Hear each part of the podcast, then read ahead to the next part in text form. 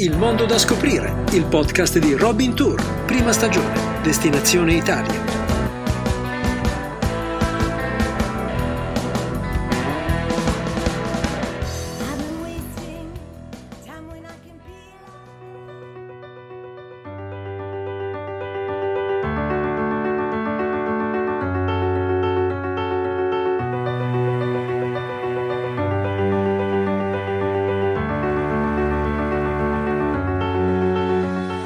Settembre andiamo, è ora di migrare. Ora in terra d'Abruzzi i miei pastori lasciano gli stazzi e vanno verso il mare. Scendono all'Adriatico selvaggio che verde è come i pascoli dei monti.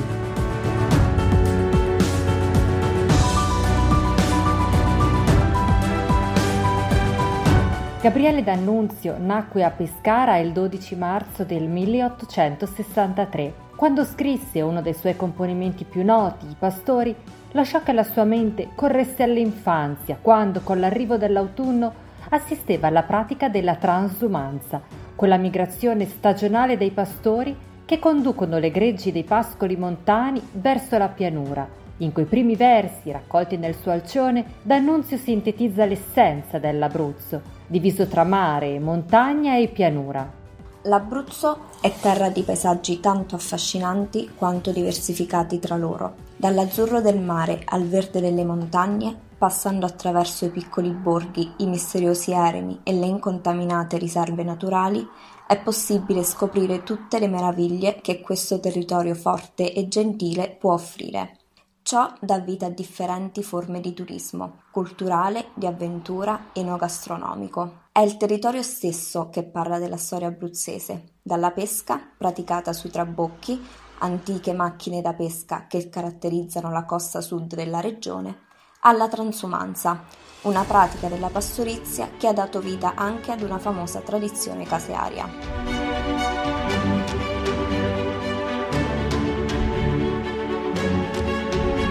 L'introduzione è di Noemi Cruciani, esperta del territorio. E allora fermiamoci qui.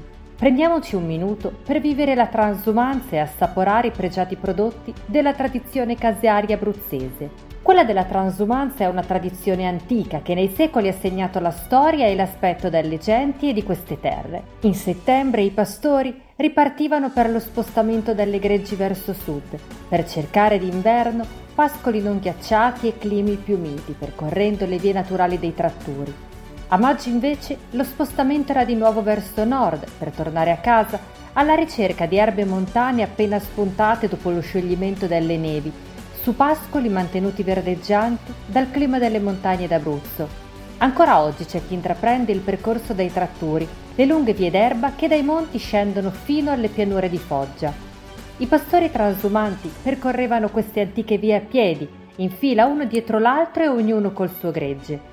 La sera si stendevano sui prati tutti insieme, stanchi e infreddoliti. Mangiavano pancotto, il tipico piatto a base di pane raffermo e brodo o acqua e ricotta, con tanto vino per scaldare le pance e anche i cuori. La carne si mangiava solo quando qualche pecora moriva per cause accidentali o azzannata dai lupi. Nel silenzio delle lunghe ore passate a fare la guardia, il pastore impiegava il tempo intagliando legno o scrivendo i propri pensieri incidendoli sulle rocce che incontrava lungo i trattori. Soprattutto sulla maiella troviamo tutt'oggi incisioni un po' ovunque in zone circoscritte, diventate veri e propri santuari che testimoniano la vita pastorale dei transumanti.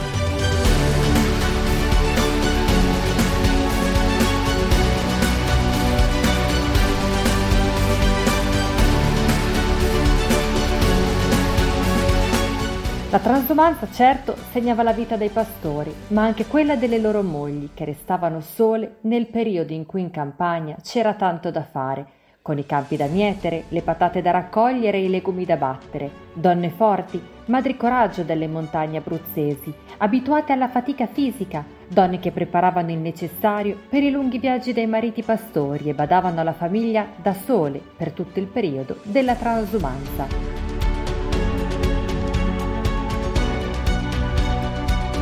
Oggi sono rimasti pochi pastori d'Abruzzo e anche di quelle antiche vie erbose non rimane poi molto. Pare che l'ultimo spostamento a piedi di Pastorico alle Greggi sia avvenuto nel 1972. Questo mestiere antico, sacrificato e pieno di rinunce, non si rispecchia infatti nelle nuove generazioni di oggi.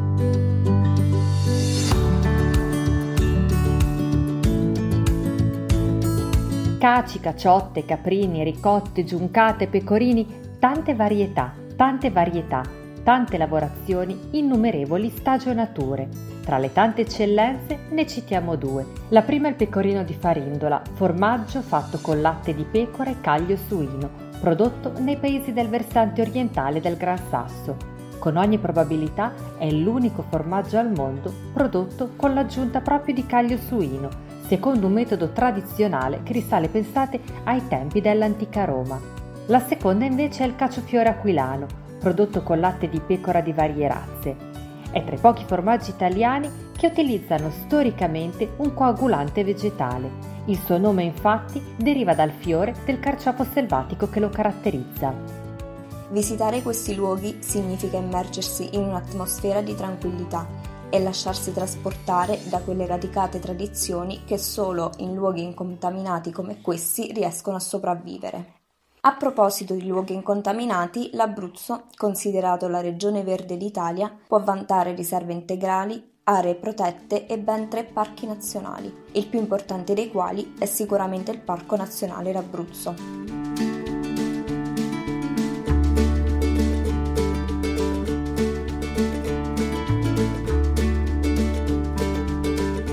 l'Abruzzo la maggiore area naturalistica d'Europa, l'area marina protetta Torre del Cerrano, il Parco Nazionale d'Abruzzo, Lazio e Molise, il Parco Nazionale della Maiella, il Parco Nazionale Gran Sasso e Monti della Laga. Nell'estrema varietà dei suoi habitat naturali, quindi marini, fluviali, lacustri, boschivi, montani d'alta quota, questa regione si propone come uno straordinario laboratorio biologico per la conservazione della natura e anche degli ecosistemi. Un gran numero di animali e di piante, un tempo presenti su tutto l'Appennino, trovano qui gli ultimi rifugi naturali, evitando così il rischio di estinzione. Il camoscio, il lupo, l'orso bruno marsicano sono tre specie che esclusivamente a questi monti devono la loro conservazione. E poi ancora l'aquila, la lince, la lontra, il grifone, Peculiare dell'Abruzzo è poi la capacità di conservare specie oggi tipiche delle tundre nordiche, come l'arvicola delle nevi, un piccolo roditore, il piviero tortolino, un simpatico uccellino, o i cespuglieti di pino mugo, tutte specie che i biologi definiscono relitti glaciali, residui di quella flora e di quella fauna che abitavano il territorio mediterraneo durante l'ultima glaciazione e che le alte quote dei monti d'Abruzzo hanno saputo trattenere fino ad oggi.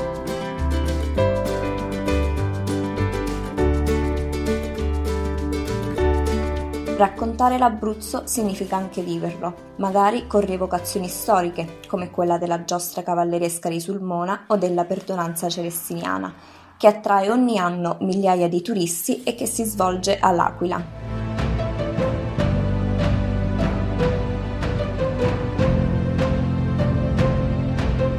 Il folklore e le tradizioni in Abruzzo sono una cosa seria Partiamo da Coccullo, comune di 217 abitanti in provincia dell'Aquila. Qui ogni anno si celebra la festa dei Serpari in onore di San Domenico Abate, sebbene le sue origini talmente antiche siano riconducibili al rito pagano di venerazione della dea Angizia. Ogni anno, il primo maggio, nel paesino si celebra un antichissimo rito, trasformatosi in una festa sacro-profana. Tutto ha inizio con i serpari che alla fine di marzo si recano in montagna in cerca dei serpenti.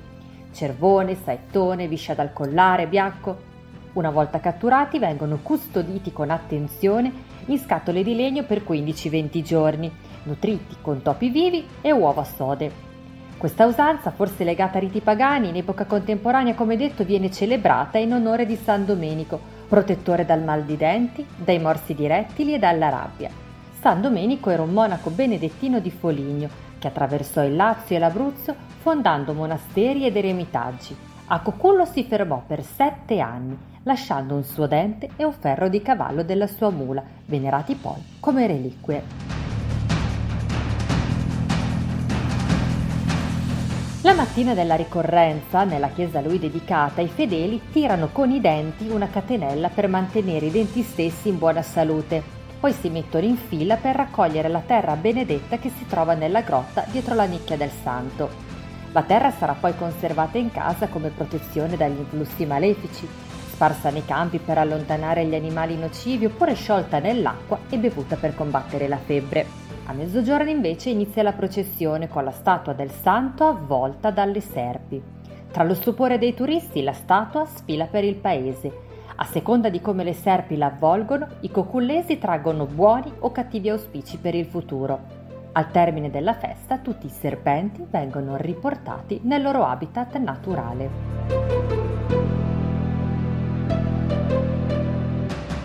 Lasciando Cocullo ci spostiamo a Sulmona, patria della celebre giostra cavalleresca, rievocazione storica che si svolge ogni anno durante l'ultimo fine settimana di luglio nella cittadina aquilana. In epoca rinascimentale si teneva invece due volte l'anno, in aprile e a Ferragosto, e consisteva in tre assalti alla lancia, portati contro un bersaglio umano, il cosiddetto mantenitore, da un cavaliere munito di una lancia con vernice bianca sulla punta, detta punteria. Il punteggio era assegnato da un mastro giurato, il cui giudizio era insindacabile, in base alla parte del corpo colpita e all'eventuale perdita di sangue. Più copiosa era la fuoriuscita di sangue, naturalmente più alto era il punteggio. Alla fine il mastro giurato dichiarava il vincitore. In questa forma questa festa si tenne sino alla prima metà del 1600, quando fu dismessa per disapplicazione e mancanza di cavalieri giostranti, si disse. L'iscrizione era libera, per cui chiunque poteva parteciparvi. E qual era il premio? Il premio per la vittoria finale prevedeva una somma in denaro, una medaglia d'oro realizzata dai celebri orafi cittadini con impresso l'emisticchio vidiano, a cui Sulmona sappiamo diede i natali SMPE, vale a dire Sulmo mi patria est, e principalmente un drappo in seta preziosa che rappresentava quello che oggi è il moderno palio. Dal 1995 questa festa è stata riproposta come evento moderno.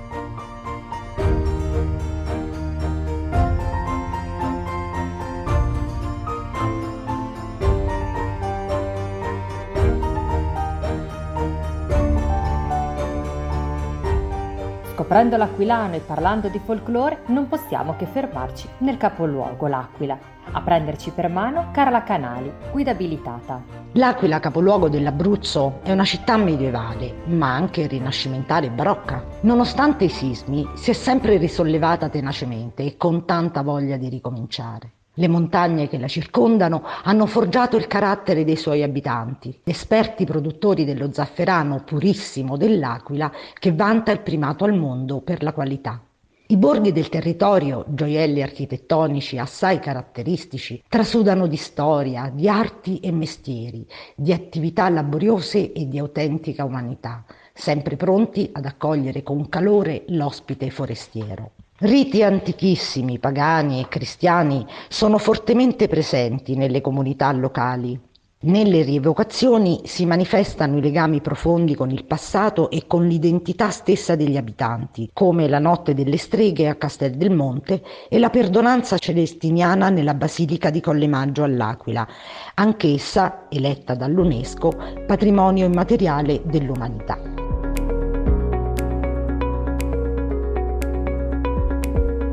La piana di Campo Imperatore poi, insieme ai borghi del Gran Sasso, è da decenni scenografia straordinaria per produzioni cinematografiche nazionali ed internazionali e per spot pubblicitari di grossi marchi automobilistici. Gli sportivi possono cimentarsi con le pareti rocciose o con le discese sugli sci, mentre gli amanti delle passeggiate possono conoscere il territorio a piedi o a cavallo.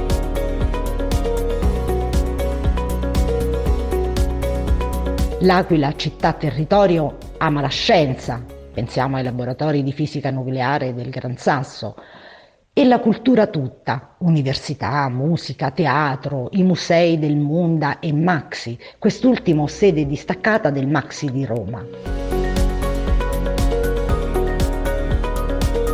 A tavola non possono mancare il pecorino, la cosiddetta mortadella di Campotosto, lo zafferano, gli arrosticini di pecora e il famoso torrone aquilano.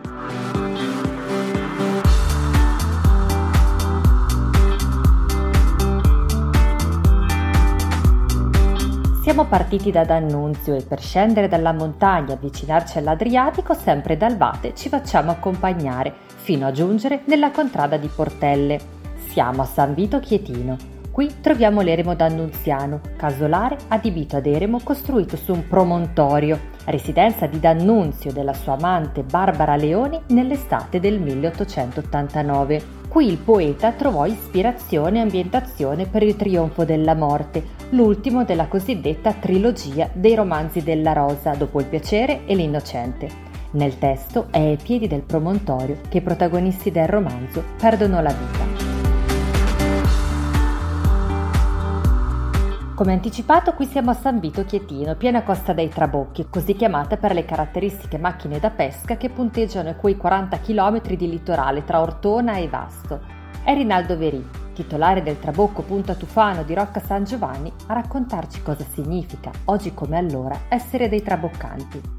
La famiglia Verì è questa la famiglia principale che li ha costruiti li ha diffusi su questa costa. Noi siamo discendenti di questa antica famiglia erano piccoli pescatori, piccoli traboccanti, ma anche dei contadini e agrumicoltori nella nostra zona soprattutto, dove sono diffusi ancora oggi delle, dei piccoli appezzamenti di agrumi che crescono proprio nelle vicinanze del mare.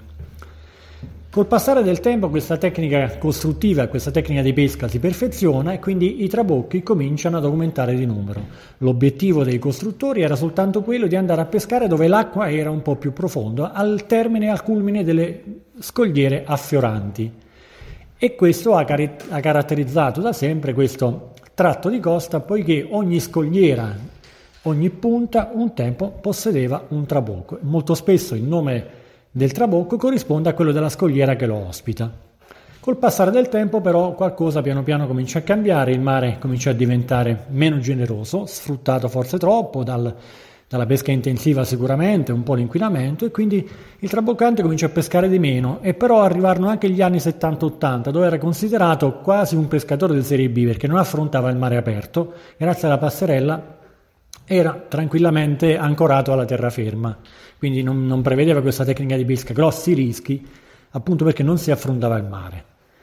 C'è da dire che comunque piano piano però il traboccante eh, comincia ad abbandonare quello che aveva costruito, a cambiare vita, questo negli anni 75, 80, 85, e quindi molti trabocchi non facendo più manutenzione, non, non subendo più manutenzione, cominciano a deperire e cominciano a essere distrutti o abbattuti eh, quasi completamente o completamente dalle mareggiate negli anni Ottanta che furono anche abbastanza importanti e violente. Abbiamo avuto un minimo storico appunto intorno al 1985 dove se ne contavano veramente pochi. Per fortuna però, ecco, dal 1994 in poi qualcosa comincia a cambiare. Nel 1994 in particolare la Regione Abruzzo, in seguito a dei convegni, a delle riviste che trattano l'argomento, emana una legge per recuperare queste particolari macchine da pesca e funziona perfettamente perché ritorna l'interesse e quindi ognuno, potendo ricostruirlo, il proprio trabocco non fa altro che chiedere una nuova concessione per poter riportare alla luce queste vecchie macchine da pesca. Oggi ne contiamo appunto 32, la maggior parte sono anche utilizzate per fini commerciali, anche ristorazione, visite guidate, eh, esposizione e vendita di, e assaggi di prodotti tipici. E però ecco, possiamo dire che insomma, il Trabocco ha eh, così, subito una piccola modifica da macchina da pesca essenziale a anche praticamente attrazione turistica, ecco perché il nome della nostra costa ripercorre proprio questo, questa particolare struttura.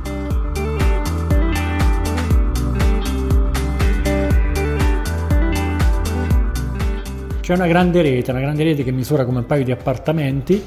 Questa rete unica non deve far altro che scendere sul fondo del mare e catturare i pesci che passano sopra di essa, perché questa rete grazie alle antenne scende divaricata, ci sono tante corde e tante carrucole fanno sì che questa rete scenda sul fondo del mare in maniera omogenea, risalgano alla stessa maniera e in quel momento quando il traboccante tira sulla rete il pesce che si trova all'interno di questa rete viene catturato, viene portato in superficie. Si catturano pesci di scoglio perché comunque la rete scende vicino agli scogli, si catturano pesci in banco soprattutto, in novellame un tempo, anche banchi molto molto eh, stesi, si racconta anche di quintali di pesci catturati con questa tecnica.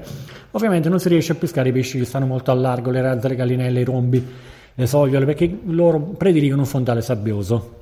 C'è anche da dire che il Trabocco ha subito anche l'influsso di tutto ciò che avveniva alle sue spalle. In particolare un tempo, nel 1863, è l'anno di riferimento, arrivano gli operai a costruire la ferrovia adriatica che ha collegato il nord al sud del nostro, del nostro paese, due anni dopo l'unificazione dell'Italia, e i traboccati che già c'erano ovviamente notano dei materiali che non conoscevano, parliamo di rotaie, fili di ferro, eh, piastre, bulloni, intuiscono che quei materiali avrebbero allungato la vita del trabocco, danno qualche pesce, qualche seppe a questi operai e ricevono in cambio questi attrezzi. Funziona perfettamente e il trabocco si robustisce. Qualche decennio dopo arriva qui da noi, probabilmente per proteggere le scarpate della ferrovia e dalla statale 16, la Rubinia pseudoacacia viene introdotto questo albero che in realtà è infestante, invasivo e in pratica comincia sì a mantenere i terreni, però eh, crescere anche a dismisura. I traboccanti notano questo albero un legno, di un legno molto duro internamente, fusto abbastanza dritto e alto, e a un certo punto scansano i legni locali per inserire questa famosa robinia pseudoacacia. E funziona perfettamente perché è un legno molto resistente e sembra nato proprio per diventare la palificazione no, dei nostri trabocchi.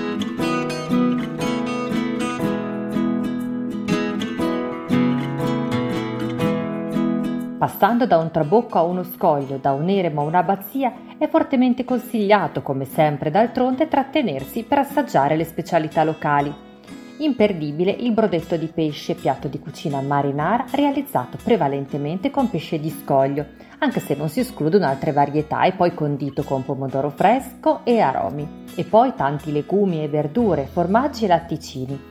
Punta di diamante le pallotte cacio e ove, piatto povero della tradizione contadina preparato con mollica di pane, formaggio e uova. E poi come non citare pizze foglie, una specie di pizza realizzata con farina di grano turco e condita con verdure verdi di stagione, alici marinate e peperone secco dolce, meglio se di Altino, cittadina chietina che ospita anche il gustosissimo Museo del peperone dolce di Altino. Per chiudere in bellezza e con la pancia piena, il bocconotto, fiore all'occhiello della tradizione abruzzese.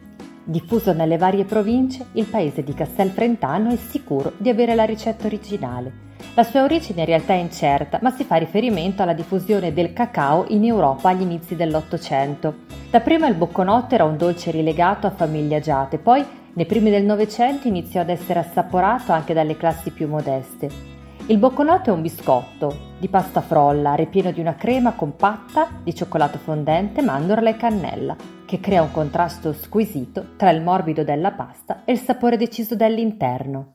Un po' come sono gli abruzzesi, scorza dura all'esterno e tanto buon cuore all'interno.